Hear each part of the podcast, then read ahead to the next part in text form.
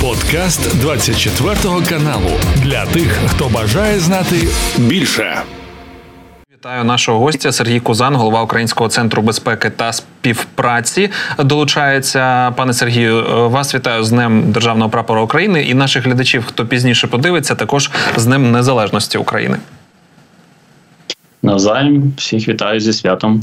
Важлива тема в нас сьогодні стосовно військового характеру, того, що відбувається на півдні. Пропагандисти в шоці збройні сили України спокійно облаштовуються на окупованому лівому березі Дніпра. Зараз режисерів попрошу показати цей е, скріншот е, з місцевих пабліків. Ну, ми можемо почати е, вже обговорювати. Вони там вже неодноразово кажуть, що щось відбувається на півдні, і збройні сили там і на катера ганяють, і вже й плацдарми е, собі е, зробили. Ну, от бачимо цей скріншот, що вони кажуть, пора наведіть порядок. Ну, щось в них там не йде.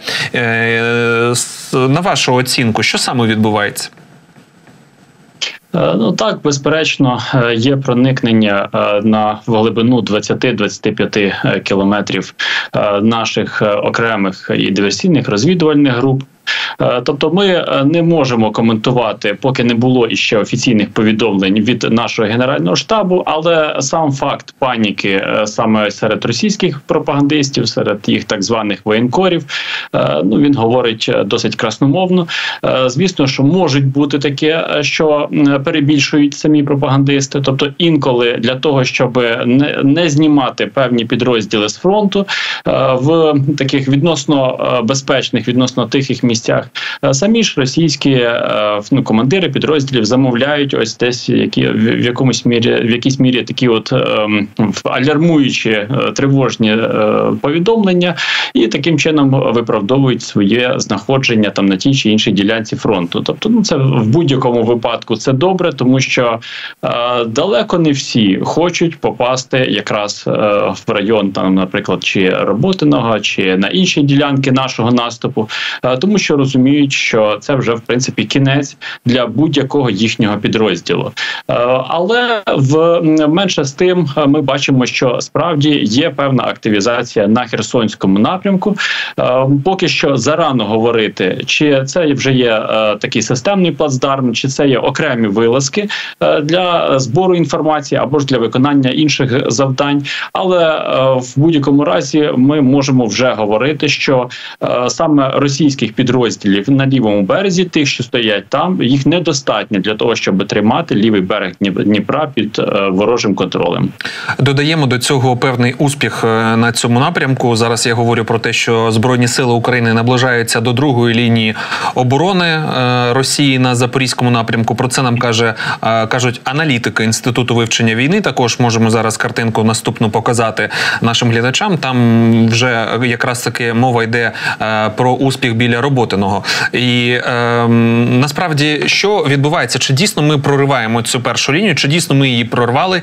І що головне буде далі? От зараз ми бачимо картинку, там зеленим таким кружочком помічений той успіх біля роботиного. І далі, от також видно таку червону лінію, е, другу лінію захисту. Вона в цьому місці досить близько до першої знаходиться, до речі. Е, так, безперечно, і це вже та друга лінія, де окупанти ще раніше е, використовували, де розташовували свою ствольну е, реактивну артилерію. І, до речі, там, де вони ставили свої зенітно-ракетні комплекси, засоби протиповітряної оборони, ближньої ближнього радіусу дії. Тобто, справді є це прогризання, то і це вже є перші результати, якраз методичної роботи про видавлювання повідомленню про прогресання оцій основної лінії оборони ворога. Е, звісно ж, е, тепер займе час, тобто, це будуть е, це вже буде найближчими днями по подальшому розширенню цього плацдарму. Потім буде просування і вже руйнування цієї другої лінії оборони. Це все час. Тут не буде, не варто чекати поки що якихось гучних проривів, тому що все ж таки в цьому районі є висока концентрація ворожих сил, але ми розуміємо бачимо, що і цих ворожих сил недостатньо для того, щоб спинити нашу методичну роботу. Отже, найголовніше, що нам потрібно розуміти, ось е, та е, ті три місяці вибивання якраз артилерії ворога вони дали своє. Е, звичайно ж, це темп невисокий, тому що діють наші піхотні підрозділи, штурмові підрозділи, ну бронетехніка, тобто ці вся ем, всі коробочки, тобто будь-яка техніка, це є гарна мішень. Е, для ворога і звичайно ж для нас. Е, і в зв'язку з тим, що ну діє піхота, звичайно, швидкість просування вона є невисока. Але найголовніше, що ось методичне вибивання саме артилерійських розрахунків ворога е, дав своє, і ворог вже не може організувати ту оборону, на яку, от, власне кажучи, були розраховані ось ця перша, найголовніше перша і друга його лінії. І саме тому наші сили оборони і будуть і надалі просуватися вперед і розширювати створювати цей плацдарм. Не пройшло і так багато часу від заяви пана Буданова про те, що нам потрібно щось очікувати. Як вже в той день почалася бавовна, а вже наступними днями, в тому числі, е, ситуація розкрилася і заграла новими фарбами. Е, в Криму був атакований береговий ракетний комплекс Бастіон. За словами е, мера Маріуполя, цей комплекс є одним із носів ракет Онікс. Також була знищена візитівка російського ППУ, яку росіяни планували продавати за кордон. Е, мова йде про е, ЗРК С 400 Тріумф. Е, також можемо показати на фоні нашої розмови те, як це було зроблено, і окремо заслуговує ще той момент, що ми ще й підзняли на на відео, точніше, збройні сили України зробили це. Тобто, що ж виходить настільки там все погано у них. Е, так, справді е, є підтвердження якраз по їхньому новітньому комплексу С 400 До речі, напередодні саме е, російські в російських пабліках російські воєнкори повідомляли про розвідку і нашими байрактарами, тобто там вони помічали байрактари, це за їхніми словами, і американські ріпери для прикладу, тобто таку високу активність розвідувальних безпілотників саме в цьому районі. І ось зараз ми бачимо, що не лише сам новітній, а це я скажу, що це найновіша е, саме установка росіян е, середньої і великої дальня великого радіусу дії. І фактично заявлена заявлені цілі. Ну це абсолютно всі, всі найновіші розробки, в тому числі експериментальні розробки, в тому числі балістика. Тобто, е, фактично, ось е, такий ЗРК мав би перехоплювати і вести 160 цілей, тобто і е, взагалі без різниці, які і надзвукові, і і балістичні, аеробалістичні, тобто будь-які. І ось тому от знищення саме такої установки. А я наголошу, що вона була споряджена, тобто було знищено також і ракети до неї, і також персонал, що також найголовніше, тому що персонал е, до такої складної високоточної зброї, е, ну його не можна просто так десь мобілізувати і просто посадити, керувати е, таке такого роду установками. Тому так, звичайно ж, це суттєва суттєва шкода, якраз для захисту неба над от в районі якраз західного південно-західного узбережжя в узбережжі Чорного моря з боку Криму. Також сили безпеки і оборони України завдали удару по ворожому літаку в Чорному морі. Також у нас є матеріал, можемо показати це наступне відео у територіальних водах України поблизу острова Зміїний в районі так званих вишок Бойка. Відбулося зіткнення російського військового літака та українських бойових катерів. Ворожа пропаганда поширила фейк про нібито ураження і затоплення українського катера. А насправді російська ракета впала у воду. Жодної шкоди українським військовим завдано не було. І у відповідь е, українські військовослужбовці завдали удару по літаку росіян. Е, ця ракета, я так розумію, що пошкодила літак. Е, він відправився до себе, так так би мовити, додому. Зараз також можна це відео побачити, але насправді, от можливо, це також норма ведення бойових дій. Бо я, як цивільний, подивився, що з катеру з плавучого засобу випустили ракету по літаку. Ну такого я ще не бачив.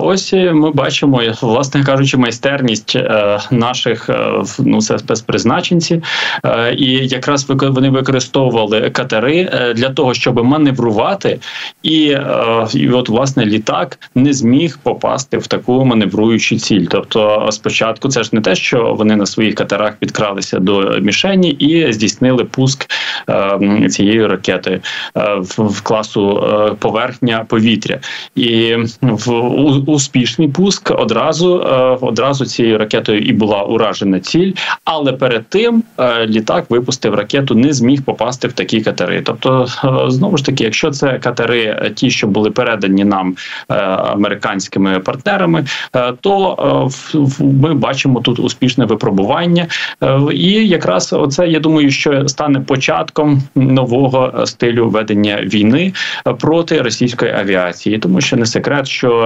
неодноразово острів Зміїний був е, підданий бомбардуванню самими росіянами. Були протягом останнього місяця було кілька таких нальотів е, і розвідувальної авіації, і також і бомбардувальників, які е, які, власне кажучи, продовжують бомбардувати цей острів.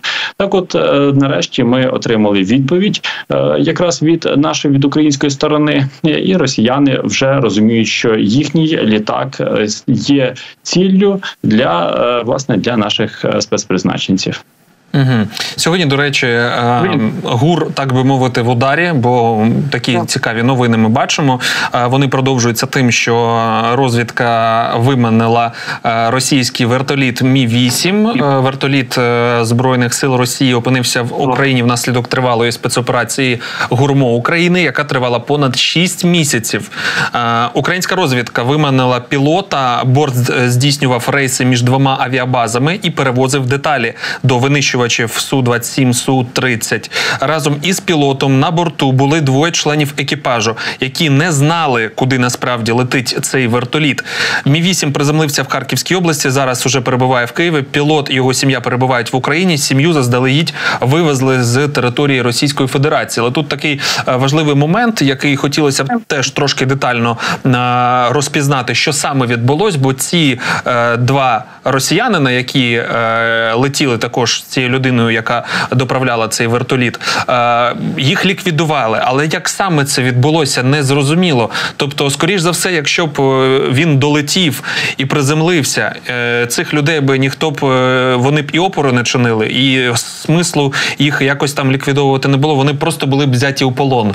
А е, їх ліквідувати на початку рейсу теж не зрозуміло, як це може відбутися. А під час рейсу, тим паче, бо пілот же ж керує цим літальним засобом засобом. Це ж не літак, який можна поставити на автопілот. От на вашу думку, як, е, як деталі ці можна розкрити?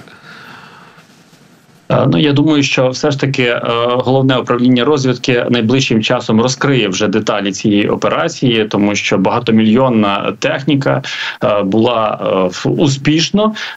Ну і це не просто танк, тобто це не просто броньована якась техніка, це вертоліт, і в умовах насичення саме фронтової смуги засобами ППО, як з ворожої, так з ворожого боку, так і з нашого боку. Е, зробити ось такий коридор, пропустити його успішно, домовитись про всі ці результати. Ну і врахувати при тому, що всі без виключення пілоти вони е, під пильним наглядом спецслужб Російської Федерації, е, тобто їхнє ФСБ контролює абсолютно всіх пілотів, всіх літальних апаратів, як літаків, так і гелікоптерів. Так, от зробити цю операцію під носом у ФСБ, операцію, яка тривала 6 місяців, це є ну власне кажучи, високий клас розвідницької майстерності. Е, я нагадаю, що була також і гарантія, тому що заздалегідь е, цей пілот відправив е, ну за кордон з Російської Федерації свою родину. Отже, його родина була в безпеці, і отримавши такі гарантії безпеки для своєї родини, він і здійснив цей складний і небезпечний маневр, тому що в таких операціях може багато піти не по плану. А тут ну сталося так, що все було абсолютно сплановано, і українська сторона отримала російську техніку техніку, отримала в тому числі із технологією розпізнавання свій чужий, і тепер можна використовувати її і щодо російської сторони. Дійсно набагато ну простіше було б це здійснити умов умовно кажучи, якісь Сумській чи Чернігівській області, але ось поближче до фронту в Харківській області у Вовчанському районі посадити такий гелікоптер та ще із сторонніми людьми. Це звичайно ж дуже дуже складна така спеціальна операція. Звичайно, росіяни хочуть її приховати. Вони кажуть, що там були е, якісь несправності, що е, пілот втратив керування, що був змушений піти на цю посадку. Ну і тому подібні там нісенітності ширяться їхніми е, засобами масової інформації. Але я думаю, ми найближчим часом і побачимо, що більш таки розгорнені ті пояснення цього пілота.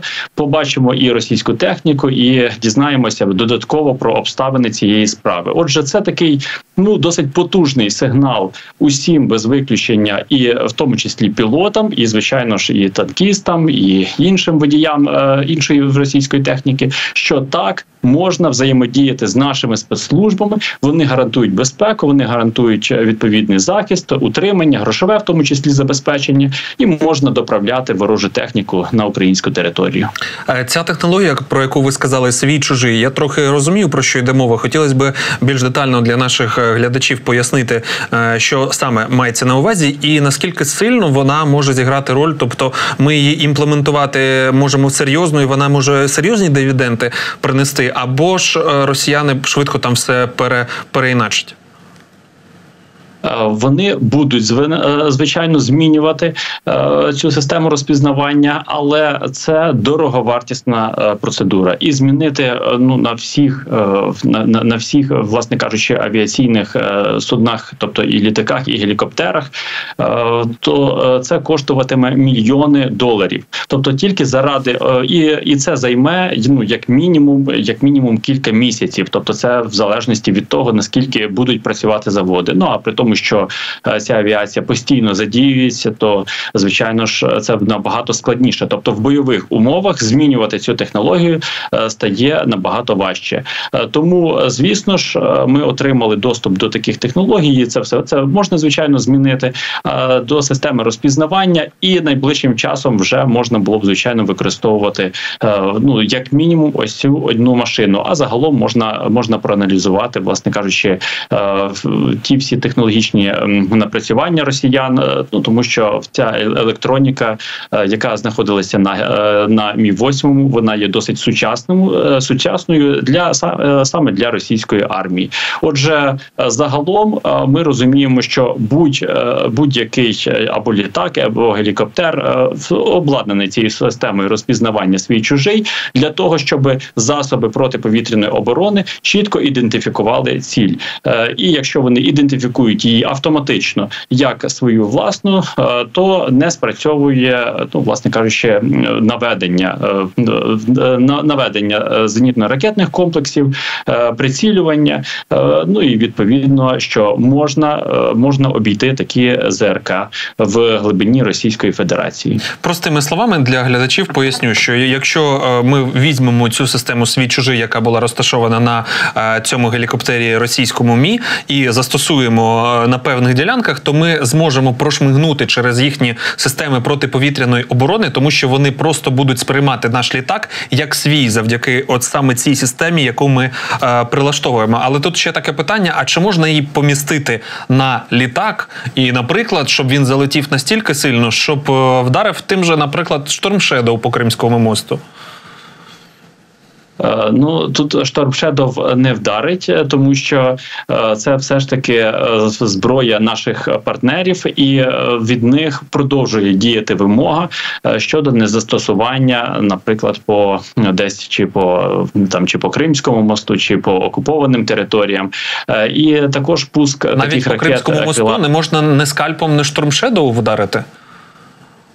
Ми бачимо, що поки що ми не застосовуємо ці ракети саме по Кримському мосту. Тобто, поки що ми застосовуємо саме дрони.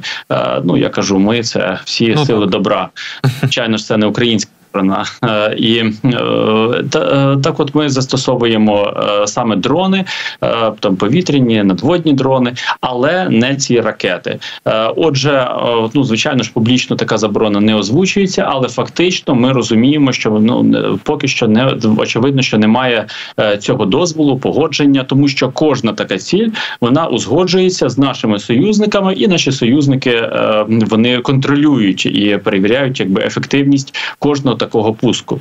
Е, тому е, так звичайно, і та технологія, про яку ви кажете, вона є складніша е, у реалізації, тому що сама по собі ракета вона програмується, і ем, і саме координати задаються для для літака, тобто як точка пуску, це є певна територія. Не можна просто почепити, наприклад, на наші су 24 вилетіти будь-куди і просто скинути ракету як бомба, і далі ракета вже полетить сама. Тобто там потрібно все ж таки задати точні координати, і от цим і обумовлюється складність процедури е, пуску отаких е, крилатих ракет. Але як мінімум застосувати ці технології е, для якоїсь іншої техніки, там ну, можливо з метою там розвідки, перевірки їхніх засобів протиповітряної оборони, системи розпізнавання свій чужий. Звичайно, що можна це справа ризикована. Ну але тут уже питання до наших інженерів.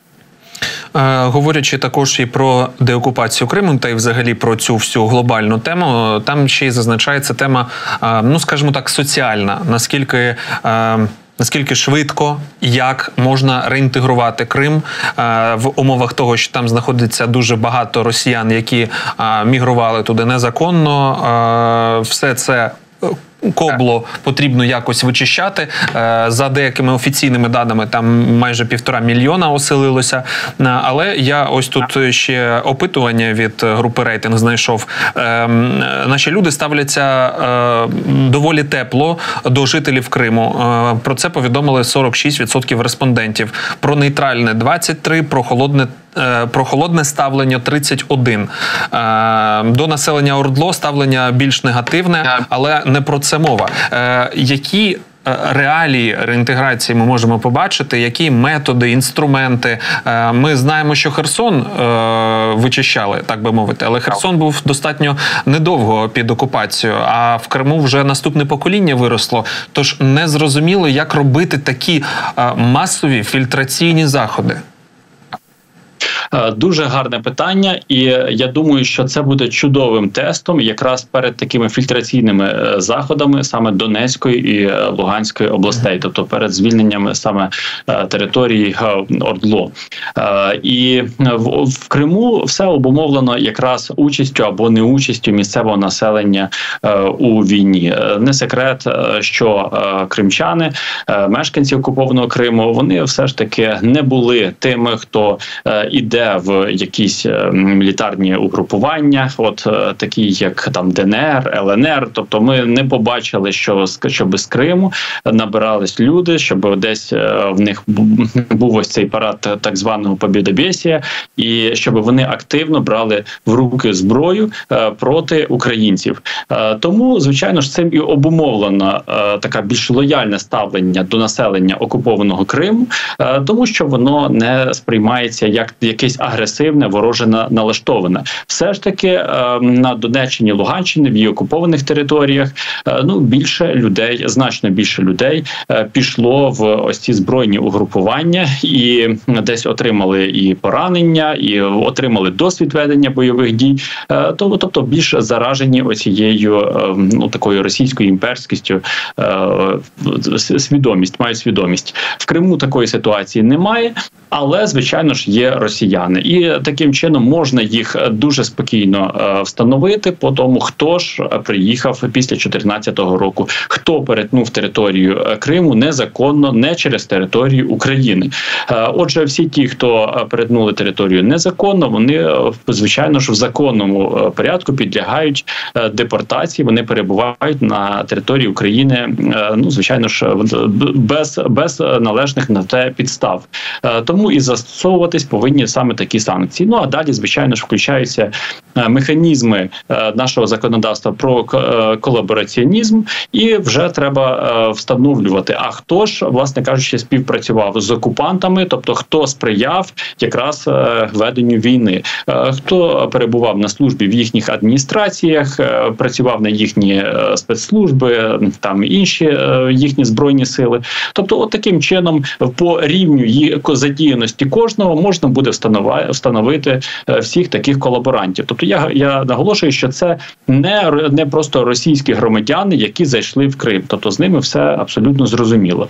Е, але як показує практика, як показує досвід, згадаємо е, звільнення, наприклад, Харківської області, тієї ж таки Херсонської області, е, ці всі колаборанти вони тікатимуть першими.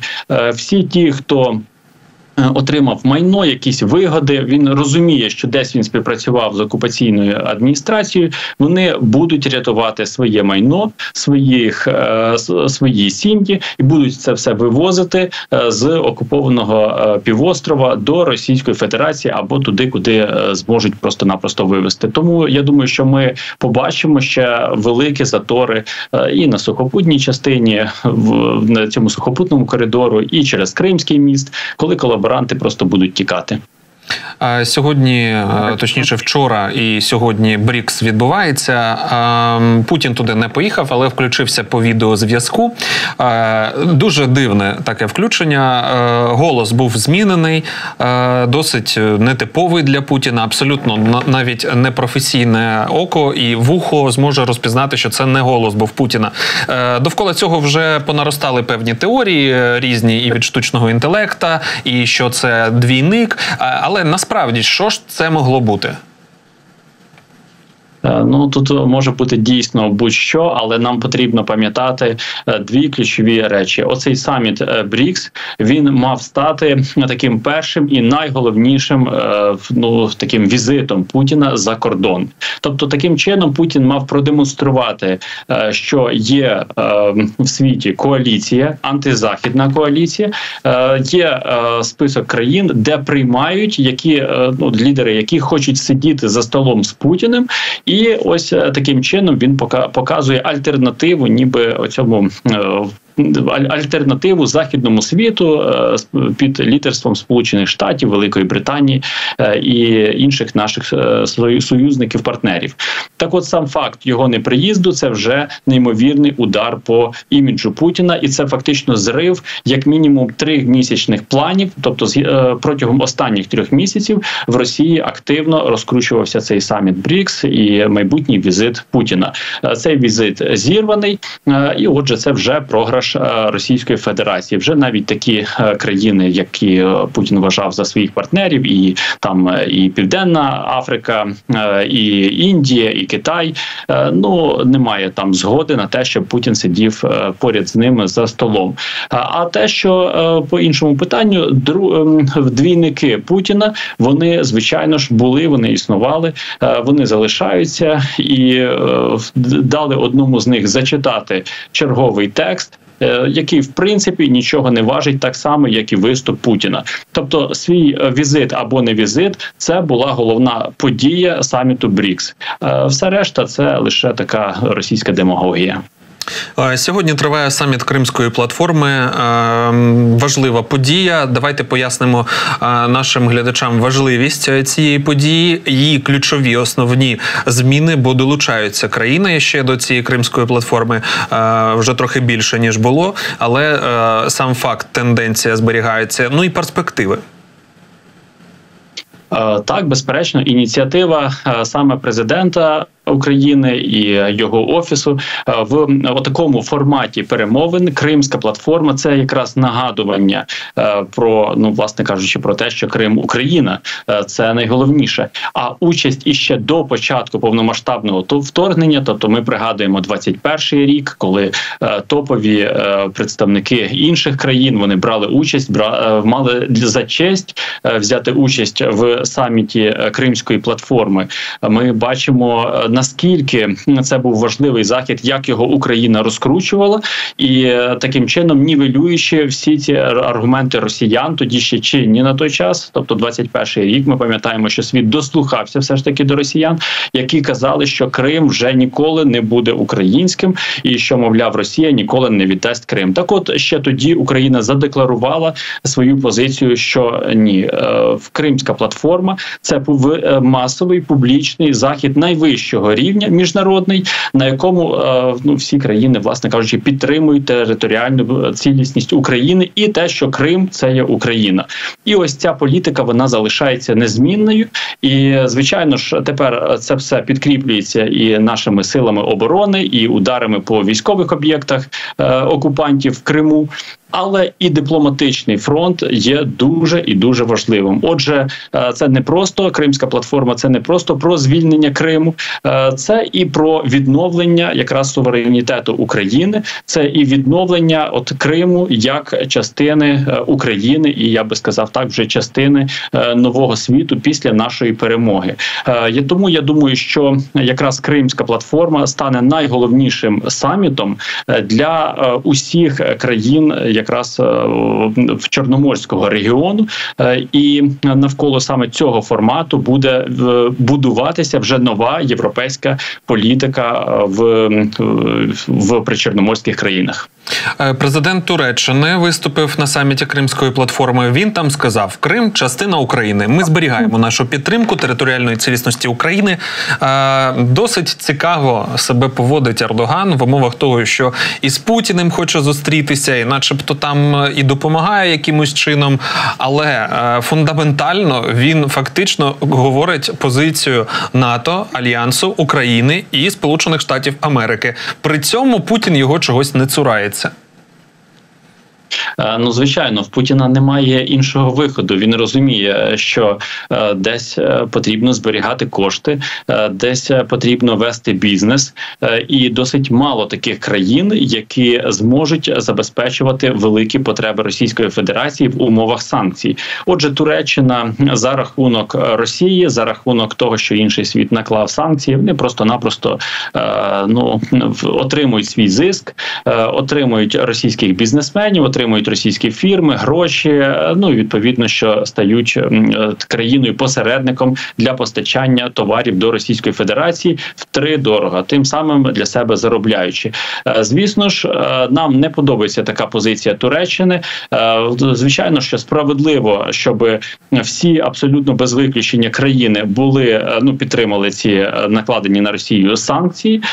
Потрібно ну власне завдати подужного економічного удару по Російській Федерації. Федерації і Туреччина не повинна бути виключенням, але все ж таки у дипломатичній сфері, у військовій сфері, ми бачимо, що Туреччина займає послідовну позицію е, від самого початку повномасштабного вторгнення. Тобто, по перше, всі заяви, всі декларації вони були досить чіткими. Там е, підтримка територіальної цілісності, суверенітету України, і е, тут немає жодних якихось розбіжностей і не було жодних різ, різночитань. За це звичайно за послідовну е, позицію. Це звичайно дяка президенту Ердогану і у військовій сфері, тому що все ж таки е, ті безпілотники, яких так потребувала і потребує Російська Федерація, Туреччина все ж таки їм не передала, і їм довелося росіянам довелося задовольнятися безпілотниками з Ірану. А натомість Туреччина передає якраз нам свої і технології, і безпілотники, і, і інші види озброєння і техніки, і навіть е, будує тут відкриває тут е, свої е, потужності, своє виробництво. Тобто, е, з погляду економіки Туреччина діє так, як їй вигідно, і ну просто прямо скажемо, наживається на Росії, але як міжнародний партнер. І в військовій сфері Туреччина є абсолютно по нашому боці. Так, дійсно, у нас залишається з вами ще такий цікавий момент. Не так давно е, Росія не змогла там свою космічну місію виконати Луна 25 І от Блумберг видання пише, що е, писало, що зіткнення російського космічного корабля Луна 25 з місяцем може викликати сумніви в очільника Китаю Сі Цзіньпіня, який є партнером е, Путіна з будівництва бази місяця. А тут через декілька днів ми бачимо, як індійський апарат Вікра Трамп здійснив м'яку посадку в районі е, південного полюса місяця. Е, ну тут е, таке цікаве геополітичне формування, настільки космічне, а скільки геополітичне, бо я так розумію, Індія, Китай вони ну досить так так би мовити, м'яко кажучи, конкуренти. А тут ще й виходить, е, Росія підставила в цьому відношенні Китай. Е, Так, е, це досить м'яко сказано про конкурентів. Е, Дійсно, в них такі дуже натягнуті відносини між собою, між цими двома країнами. І так, і космос не виключення. Це місце якраз боротьби технологій. І донедавна я нагадаю, що якраз росіяни саме вони використовували свої потужності ще радянського союзу, наприклад, для доставки вантажів для МКС. Вони використовували цю ж станцію Байконур, і е, там як партнери були задіяні всі, включно з американцями. Е, Тому так бачите, це е, в, тому числі в цій сфері була повна співпраця між провідними країнами. І от, от той інцидент, який стався з російським літальним апаратом, це якраз і свідчення того, що ну вичерпалися всі ці ще радянські ресурси. Там немає нічого, і от саме космічні програми е, вони вже завершуються. Це е, великі проекти саме для відмивання брудних російських грошей, і тут ніхто не буде дивитися навіть на якісь імі- іміджеві речі. Е, Пов'язані з втратою е, обличчя, втратою іміджу там перед Китаєм або чи перед кимось іще. Е, Тому тут це є об'єктивно і американцям, і китайцям, зокрема, доведеться все ж таки переглянути свої відносини і свої от умови співпраці з росіянами в космічній сфері. Сергій Кузан, голова Українського центру безпеки та співпраці, був. Пане Сергію, дякую вам за цей аналіз і буду чекати наших наступних зустрічей в ефірі. Дякую вам на все добре. Це був подкаст для тих, хто бажає знати більше. Підписуйся на 24 канал у Spotify, Apple Podcast і Google Podcast.